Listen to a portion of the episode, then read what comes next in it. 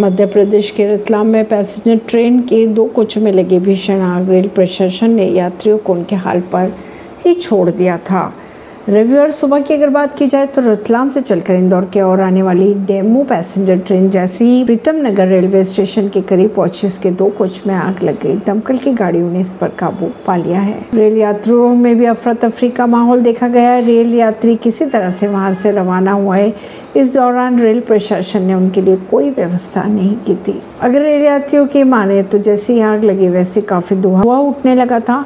पहले तो रेल यात्रियों को ऐसा लगा कि डीजल इंजन, डेमो ट्रेन के अगले हिस्से से धुआँ उठ रहा है, लेकिन जैसे ही आग की लपटें उन्हें दिखाई दी तो सनसनी फैल गई।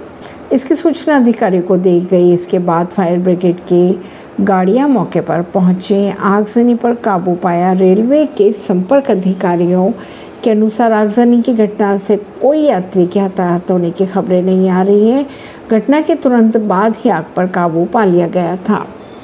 ऐसी ही खबरों को जानने के लिए जुड़े रहिए जनता श्रेष्ठता पॉडकास्ट से। परवेश दिल्ली से।